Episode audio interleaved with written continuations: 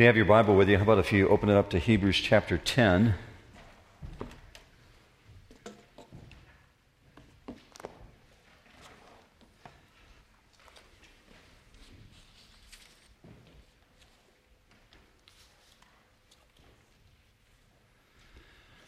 was probably when I was um, 30 years old. I was driving down a highway in Arizona. Had a guy riding in the car with me um, who served on staff with me at, at Youth Haven. He was a few years older than me. And we were having kind of a just theological banter, a little bit of questions back and forth. And um, he threw a question at me I didn't see coming.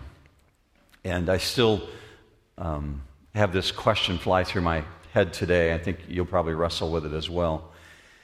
He said to me, When did Jesus become real to you? And I didn't respond very well. I didn't, I didn't answer the question very well in, in the moment. I, I said, Do you mean like when did I become a believer? I, I was like 14. He said, No, I'm not, I'm not talking about that. He said, When did Jesus become real to you? And I didn't know what to do with that. I, I saw it as a very insightful question. And I wrestled with it over the years. And we talked more and more about it um, during that period of time. And I came to the conclusion that there isn't a specific moment when Jesus becomes real to you, it, it's a progressive thing. Over a period of time, when you really begin to understand what he did for you, I think it's going to become much more real to you this morning as you work through this passage in Hebrews chapter 10. And so I just kind of turn the question back to you Has Jesus become real to you. And I'm not talking about the moment in which, if you decided to follow Christ, that you decided to follow Christ. But has he become real to you that you understand what he's actually done for you? And as a result of studying Hebrews, are you grasping more of the true Jesus and who he really is? I'm going to take you back to week one. Uh, that's 19 weeks ago, by the way. This is our 19th week in the study of Hebrews, and I'm going to take you back there just momentarily to set up where we're going. And I think this concept of Jesus becoming more real to you will be evident. Let me pray with you first before we do that, and then we'll step back to week one. Father, we come before you this morning recognizing that we cannot do what we're about to do apart from you without the guidance of your Holy Spirit and the teaching of your Holy Spirit.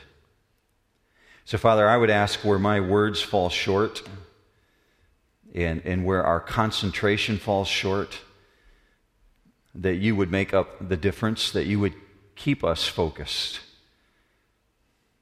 that you would make our thoughts more complete, and that where we lack, that your Holy Spirit would give us insight. Father, we would ask for your word to come alive for us right now. In Jesus' name, amen. When we started out in Hebrews, um, I think it was in the month of February, I, I told you that the, that the writer of Hebrews got to the point right away in the first three verses. He let us know that Jesus is exceedingly better, infinitely more superior to anything or anyone. And so we called the study Jesus is Better for that very reason. And I told you to watch for three very specific words. Uh, the words uh, better, for sure, is one of them. Uh, the word perfect and the word eternal. Here's an example of the word better. Uh, Christ, Hebrews 1 4, is better than the angels. Here's an example of Jesus being more perfect. And this comes from Hebrews 10 14. He has perfected forever them that are sanctified. We're going to get into that today, this concept of you being sanctified. It means perfect standing before God. And here's the other one eternal. And this comes from Hebrews 5 9. Jesus is the author of eternal salvation. So if you take all three of those words and put them together in one sentence, this is kind of Mark's summary for the book of Hebrews, you're going to discover this Jesus is better because he's given us a perfect standing before God, and therefore we get eternal life. That's really the summation of the book of Hebrews. Now, we left off two weeks ago um, with this concept of Jesus purifying your conscience, giving you a pure mind. Even when you don't feel like you have a pure conscience, we're told according to Scripture that He's done that. So, just how crucial is that? That we have a pure conscience. The concept of having a pure conscience is not as real to people as what it really should be. Here's why. No one needs to tell you when you have guilt on your mind, right? Yeah, I mean, it's there. You don't need someone to point it out to you. You feel the guilt deep inside. So, no one needs to tell us when we have guilt. It lives with us, it moves in and it takes up residence. And it's like a bad tooth, it's just constantly throbbing and pressing against you. So, this concept of having a purified conscience is really crucial. Well, the writer of Hebrews in chapter 10, as you're going to see, brings up this word of consciousness again. We, we referred to it in chapter 9. He brings it out in chapter 10 this concept of our conscience and what it does to us. So, this word that uh, tells us that we have this consciousness of sin, a Greek word, not trying to treat, teach you the Greek language, but it's sundesis. And, and, I'm putting it up on the screen so you see the definition behind it, because it's going to come up time and time again throughout these verses that we're looking at this morning. This consciousness of sin. Question for you this morning self evaluation. Do you come into the service this morning with a sense of guilt, with a consciousness of your past wrongs? Or do you come into church services with a sense of release? Personally, I believe we need to talk about the release a little bit more often. And so I'm going to celebrate with you this concept, this understanding of this release that you have in Jesus. Most people, I'm aware, have the Peter syndrome. And by that I mean this. You remember the time when Peter was fishing in the boat? He'd not met Jesus before. Jesus shows up on the shore. The guys have been out fishing all night long. And they see this lone figure in the early morning light standing on the shore. And Jesus shouts out to them, Hey, how's the fishing? And Peter responds back, We've gone all night long, we haven't caught a thing. Jesus responds back to them, Try the other side. Now, these guys are professional fishermen. They've been out all night long. Of course, they've tried the other side of the boat. But to appease Jesus, they don't know it's Jesus, but they go ahead and do it. And they say, Okay, very well. They pick up the nets and they throw it on the other side of the boat. They begin to bring the nets in, and the nets start breaking because there's so many fish in the nets. Do you remember what Peter did in that moment? In that moment, he collapsed. And he said, Depart from me, for I'm a sinful man. Why? Because he's in the presence of God. He knew there was something extraordinary about being in Jesus' presence. And the first thing he could do is recognize his guilt. And so he said to Jesus, Just depart from me because I'm covered in my sin. I think that's the way a lot of people come into church. They come in with that Peter syndrome on them, with that sense of their guilt. Now, I'm not suggesting that having a sense of y- your past, having an awareness of it, is wrong. It, it's a good thing to keep you in proper perspective, eh, and for myself as well, in terms of who we are before Jesus. But when we wear it to the degree that it, it chains us down, it keeps us from moving forward in our walk with Christ. See, my Bible says the same thing that your Bible says this morning. It says you're worthy. It says you're worthy before the King. And you need to be reminded of that. That's what chapter 10 is all about. That's what sets Christianity apart. All other world religions cause people to wear their shame to the degree that they try and work their way before God, that God would receive them.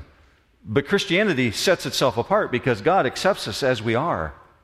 So let me show you verse 14, just because it's the climax of where we're headed, before we get to it. It says this in verse 14 For by one offering he has perfected for all time those who are sanctified. Today, you're going to personally know that you have perfect standing before the Father. So let's get into this. Verses 1 through 4 are kind of a setup to where we're going. Let's move through that first. Verse 1 says this For the law, since it only has a shadow of the good things to come and not the very form of things, can never, by the same sacrifices which they offer, continually, year by year, make perfect those who draw near. Otherwise, would they not have ceased to be offered because the worshippers, having once been cleansed, would no longer have had consciousness of sins? But in those sacrifices, there is a reminder of sins year by year. And who wants that? Who wants to be constantly reminded year by year of your sin? Uh, that's what he's saying the Old Testament system did. Another year, another lamb, another sacrifice. I told you two weeks ago, in one day, they, they slaughtered 240,000 lambs in the Day of Atonement. Just in one day in the year, let alone all the other sacrifices. What's going on there? It's this constant reminder that the wages of sin is death because death is going on all day long. And every time they see the sacrificial system, it's the reminder of all this sin that they've got on them. So that's why he says in, in verse 1 the law is just a shadow. Now, in the Greek language, there's two words for shadow. Uh, on a bright sunny day, you're outside, different than today.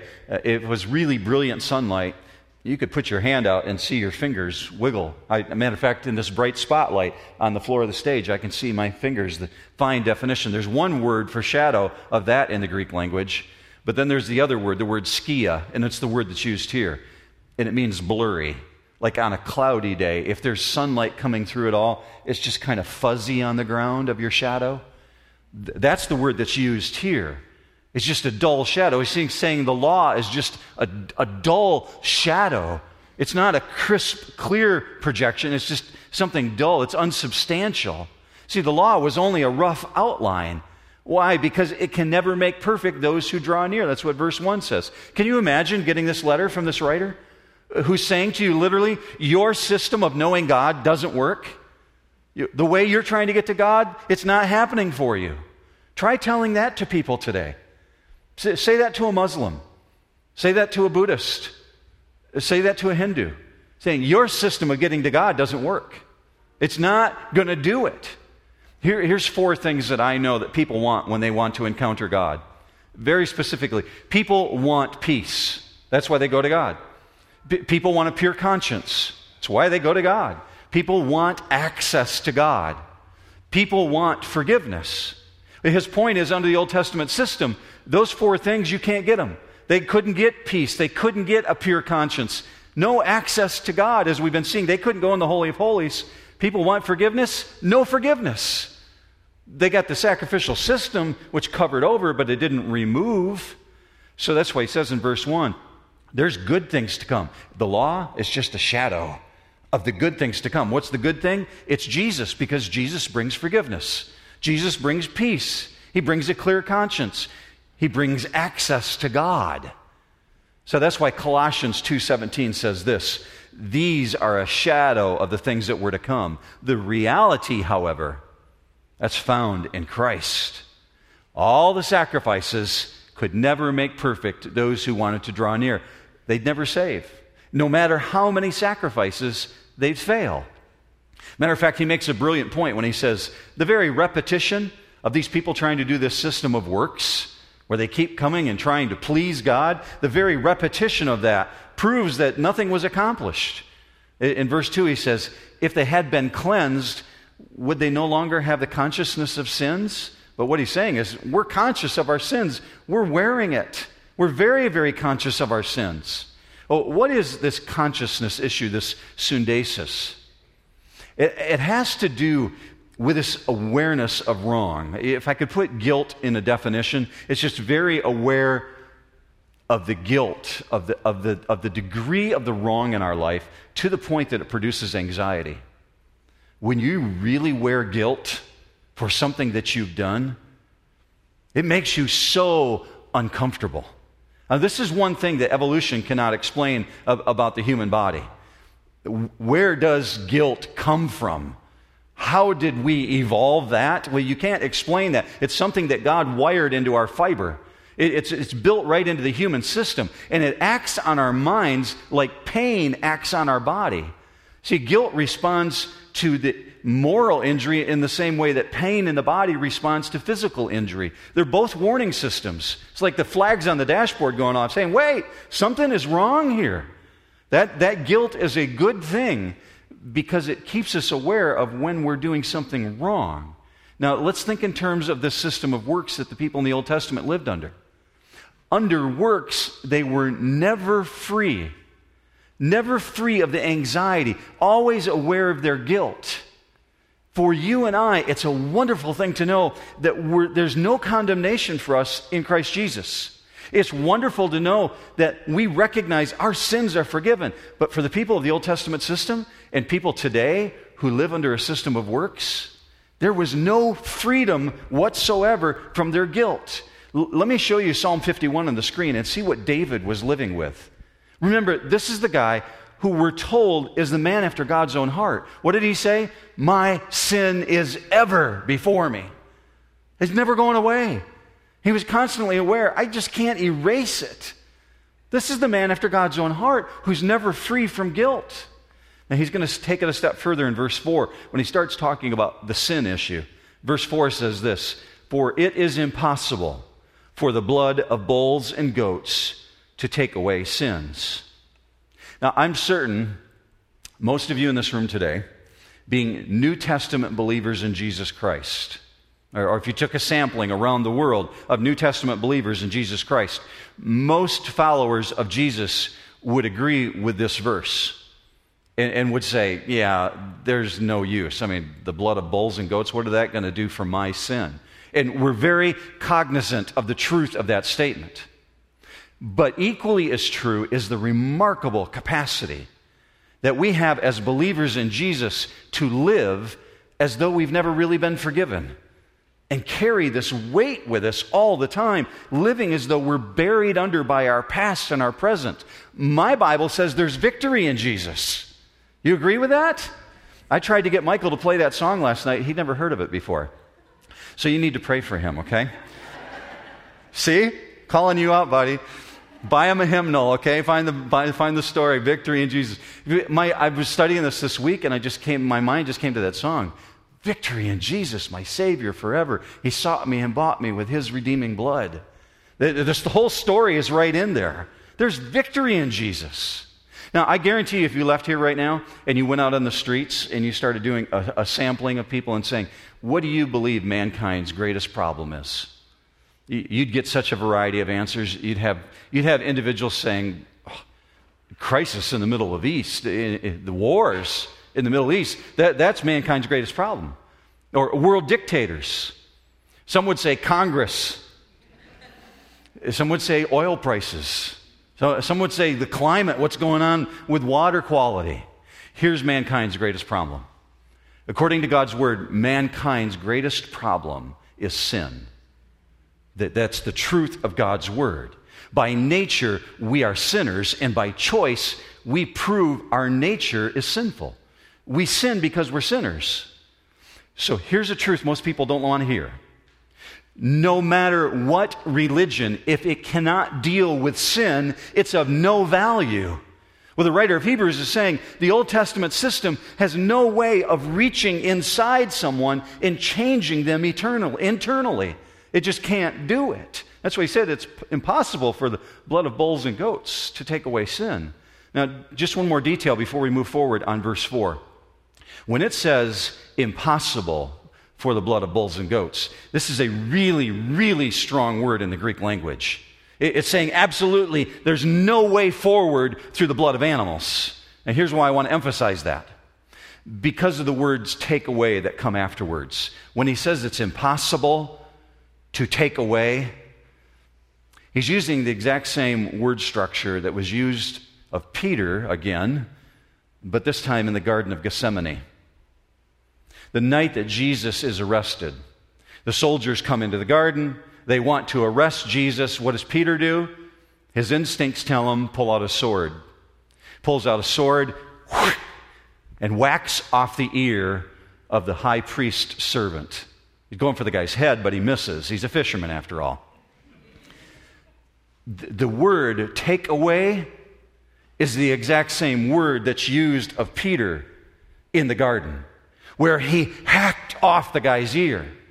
The, the writer is saying there is no way of moving forward. You can't hack off sin out of your life through the blood of bulls and goats. What mankind needs is to have their sin hacked off and removed so it's no longer a factor. And so, what we're told here is that sin is a factor. And so, what we need is to have it hacked off and removed from our life. So, let's go forward to verse 5 with all that in mind, because now it starts talking about the solution in Jesus. Verse 5 Therefore, when he comes, who's the he, church? Jesus, that's right, Christ. Therefore, when he comes into the world, he says, Sacrifice and offering you have not desired, but a body you have prepared for me. Now, this is a really important point for you to hear before we move forward. God instituted the sacrificial system. We know that. But man corrupted it. Man turned it into something that became a system of incantations. Individuals actually grew to the point where they believed hey, you just say the right words, you offer the right animal, put the coin in the slot, pull a lever, and out comes forgiveness. And, and, and God will just look over that. And they totally devoided, separated themselves of, of, of the act of faith, the relationship with God. They just went through a system of works, believing that that was what was going to do it for them.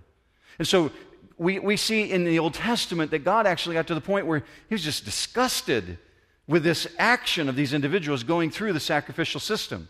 That's why you see the prophet Samuel saying to King Saul, Hey, Saul, obedience is better than sacrifice. Just stop. If you're going to really follow God, you're going to obey Him, do that. And then be part of the sacrificial system. But, but just don't go through the hoops. L- let me show you God's mindset regarding this. It's a little bit longer passage from Isaiah, but you need to see God's mind and God's heart regarding what was going on with these individuals. Isaiah 1 11. This is God speaking. What are your multiplied sacrifices to me, says the Lord?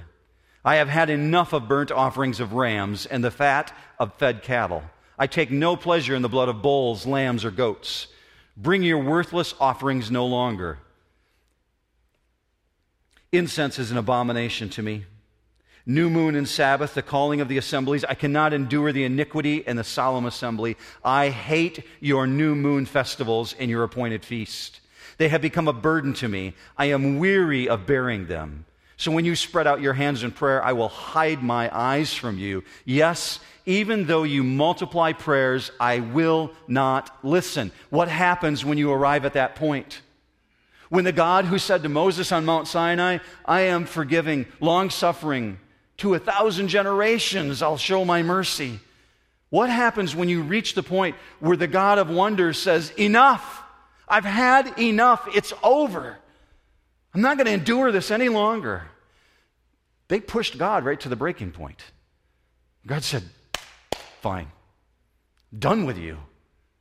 That is exactly what was going on prior to the arrival of Jesus. This system had gone on and on and on and on and on. God finally said, I'm fed up with it. So that's why we see in verse 6, in verse 5, Jesus talking about his body. Here he says in verse 6, in whole burnt offerings and sacrifices for sin, you have taken no pleasure. Verse 7 Then I said, Behold, I have come. In the scroll of the book it is written of me to do your will, O God. Verse 8 After saying above, sacrifices and offerings and whole burnt offerings and sacrifices for sin, you have not desired, nor have you taken pleasure in them, in parentheses, which are offered according to the law. Then he said, Behold, I have come to do your will. He takes away the first in order to establish the second. He's quoting the Old Testament. He's quoting the book of Psalms, chapter 40. See, these words are seen as coming from Jesus. What he's doing is giving the reason for the incarnation, the very reason that we have Christmas. J- Jesus saying, I have come, verses 7 and 9. Twice I have come. Why, church? To do your will. I have come to do your will. God the Father, God the Son agreed in, in time way before time that Jesus, God the Son, would become Jesus. He says, So there's a body prepared for me. You see that in verse 5? A body has been prepared for me, that I would come to do your will. He's just acknowledging at this point, Jesus stood on the edge of heaven, literally saying, this, this is the moment, the incarnation. This is what he's referring to here. He's acknowledging the taking on of human form so that his own body will become the sacrifice. Now, verses 7 and 9 said, I've come to do your will. So that will is really important when we get to verse 10 because this is affecting us now. Verse 10 says this By this will we have been sanctified through the offering of the body of Jesus Christ once for all. See, by that will, by that decision to take on human form, God made you holy. He sanctifies you. And the system of works had no way of making a man holy. The, the word sanctified is the word hagiadzo, a big Greek word, but it's literally the word that we get the word in English saint from. Did you ever think of yourself as a saint? I know most people tend to think of individuals with their names carved in stone on the sides of building, right? And depending on how you grew up or what faith you grew up in, this might be really, really hard for you to digest. That I might say, Saint Wendy, Saint Joe, Saint David, Saint Jim, Saint Jerry. I mean, you just put your name in there.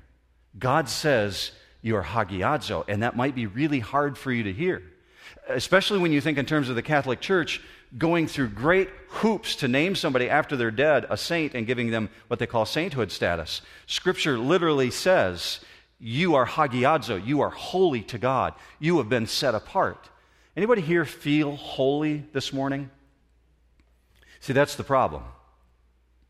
We wear our past mistakes and we're so aware of our failures, we feel anything but holy. And so coming into church is a, is a real chore in terms of thinking of ourselves as being worthy to be in God's presence. It's the Peter syndrome. But we understand biblically, a saint is a person whom God has set apart. That's you. You can put your name, saint, whatever, into the blank. God sees you that way, and you have been made permanently holy. See, God's objective for you, this 1 Peter 1:16, many people struggle with this verse. You shall be holy, for I am holy. And people come across that verse and think, man, how can I be holy like God? See, it's not about you. It's not about what you did. God made you holy through the work of Jesus Christ. You have been sanctified. Now, this is really powerful when you get verse 10 down. In one action, according to verse 10, in one moment, permanent sanctification for everyone who trusts Jesus because of what he did on the cross. He sanctified you, he made you holy. So, what we're talking about here theologically, if you're looking for a theological term, it's called positional standing. Your positional standing before God. And this position in Jesus will not be modified one iota throughout eternity, regardless of the mistakes that you make between now and when you enter into eternity. It will not change because God sees you this way through what Jesus did. Here's our struggle. I struggle with it. Our practical holiness, the things that we do throughout the course of the day, throughout the course of the week, cause us to not see ourselves hagios, holy. Matter of fact, most people put on a holiness hat on Sunday morning. You think, I'm, I'm headed to church. Some people even put the hat on out in the parking lot depending on what took place in the car on the way to church.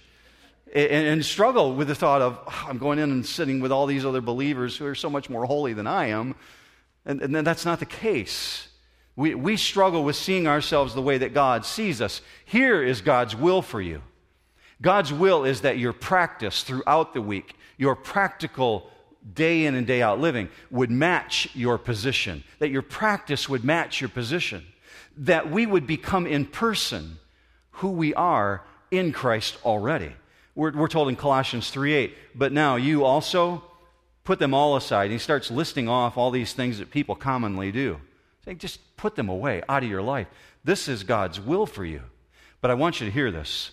Regardless of how practically holy you may or may not be, your standing who you are in Jesus makes you permanently holy to God if you've trusted Jesus as your Savior. And that is a distinctive doctrine of Christianity. It's unique in all the world that God sees us this way. We don't have to earn it. Let, us move forward, coming into the home stretch here now. Verse 11 says this Every priest stands daily, ministering and offering time after time the same sacrifices which can never take away sins. But he, having offered one sacrifice for sins for all time, sat down at the right hand of God, waiting from that time onward until his enemies be made a footstool for his feet. There's two verses in complete contrast here. Verse 11, contrast verse 12. You got many priests versus one priest. You got continual standing versus the sitting down. You got the repeated offerings versus the one for all. He offered one sacrifice for all, and then he sat down. And it's so complete and so powerful that every enemy of the cross is crushed. And you know there's enemies of the cross, right? There are enemies of Jesus. Who's the greatest enemy, church? Satan. We're told, according to Scripture, that he even crushed Satan. Satan was crushed as a result of what Jesus did. So, all the sacrifices of the Old Testament system, all those years of lambs being killed, could never eliminate Satan and had absolutely no effect on him, nor on the demons. But at the cross, Jesus conquered all the enemies. He put them under his feet and is waiting for a period of time when they become his footstool. Matter of fact, this is what scripture says. Hebrews 2:14. He conquered him who had the power of death. That is the devil. Even the demons. Look at this one, Colossians 2:15. He disarmed the rulers and authorities. He made a public display of them, having triumphed over them through him. All those who through all the ages opposed God are defeated. And then verse 13 comes along and it says, He's waiting. It, literally, it, it says, waiting from that time onward. It's, it's my experience that senior saints, those who are like 60 plus, maybe you'd say 70 plus, depending on your age, senior saints are wondering, what's he waiting for? Um, I just would love to see him come back in my lifetime. Younger saints, not so much. Got their whole life ahead of them. We all struggle with this issue of guilt and this issue of our conscience and this constant pressing of sin on us. Senior saints are so much more aware of that, that they're just looking for the release from this earth and from this struggle. They just want to move on. Are, you aware that our government actually even has a conscience fund because they're so aware, the, the United States government is so aware that people struggle with this issue of their guilt pressing down on them. The IRS manages three distinct funds. One of them is called the Conscience Fund. It was started in 1811. People started sending money into the government because of ways that they had cheated the government. The, the very first deposit that was made was $5. In, in 1940, somebody sent in $40,000 because they had cheated on their taxes and they, they made installments over a period of time. I just read about this guy this, this last week. I want to share with you his note. It's pretty interesting. This guy wrote a note into the IRS, and, and it says this um, The sincerity of some donors' repentance can be uncertain, as demonstrated by a letter received reading this way Dear Internal Revenue Service, I have not been able to sleep at night because I cheated on last year's income tax. Enclosed, find a cashier's check for $1,000. If I still can't sleep, I'll send you the balance. See, even the government recognizes this issue of guilt is real. That Our conscience pressing down on us. So, senior saints would say, What's he waiting for? I just want him to come. Younger saints, not so much. Well, we're told specifically he's waiting from that time onward in verse 13. How long? Until his enemies be made his footstool. In other words, until they acknowledge and bow at the feet of Jesus. We're told that's going to happen. Philippians 2:10. At the name of Jesus every knee will bow. That means Satan. Lucifer will bow the knee one day. All the demons will bow the knee. People in hell in heaven and on earth, according to that verse, Philippians 2 10 and 11, will bow. Now, here comes the trump verse. This is, this is the climax of the passage. Verse 14 For by one offering he has perfected for all time those who are sanctified. I'm not even going to break that down. Just know that, that, that that's telling you you are totally secure because you are justified. Because of what Jesus did in sanctifying you, you are totally secure. Move on with me to verse 15. Because he's perfected us, he did something very specific. It says in verse 15, and the Holy Spirit also testifies to us, for after saying, This is the covenant that I will make with them after those days, says the Lord, I will put my laws upon their heart and on their mind, and I will write them, he says, and their sins and their lawless deeds I will remember no more. Now, I know this is kind of obvious, but I'm just going to ask it just to make sure you understand it. Who's he talking about there? Who are the those whose sins he will remember no more? Us. I know you're hesitant to say it, but it's you. It's me. That's who he's talking about. God said, I'm going to put my laws on their heart and on their mind, and the result is I'm going to forget their sins when they trust in my Son. See, here's the deal it's an action on God's part, which leads to an action on man's part, which leads to an action on God's part. God made the offer, we accept the offer. God responds by sanctifying us. And this goes straight to the very last verse, the issue of forgiveness. And that's where the real interest lies because people really want to know. Like I said, four things Do I have peace with God? Do I have access to God?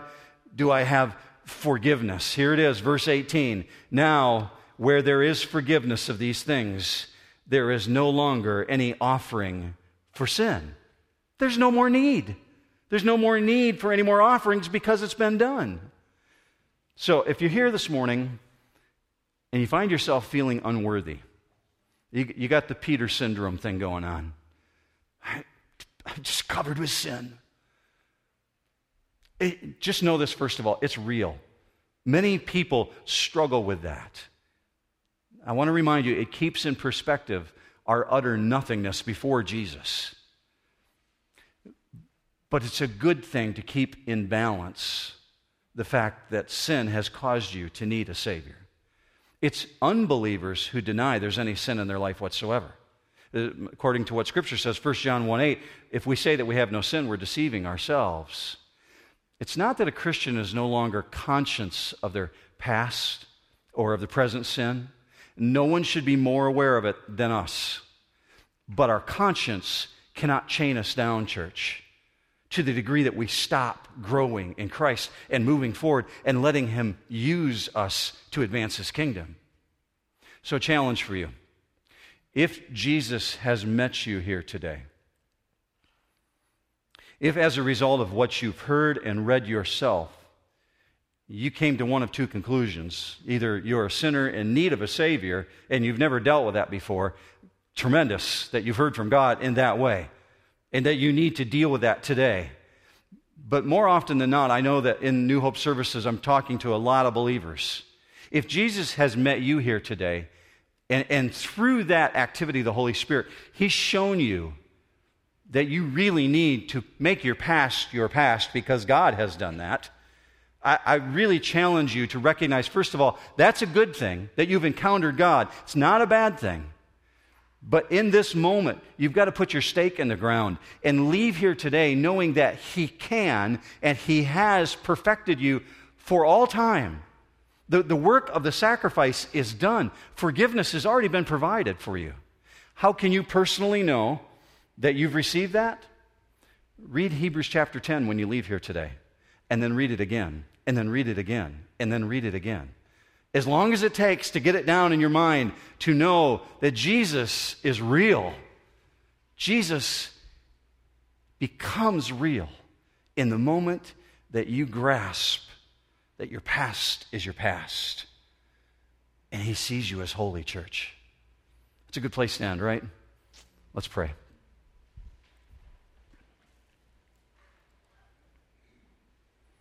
Father, I thank you for the truth of your word. It's reliable, it is undeniable. We are witnesses of it this morning. I pray for those who have gathered in the auditorium right in this moment that as they go out, not only will they receive your blessing for having been here, and they will see the evidence of your hand in their life this week, but also, Father, that you would cause us to simultaneously walk boldly and humbly.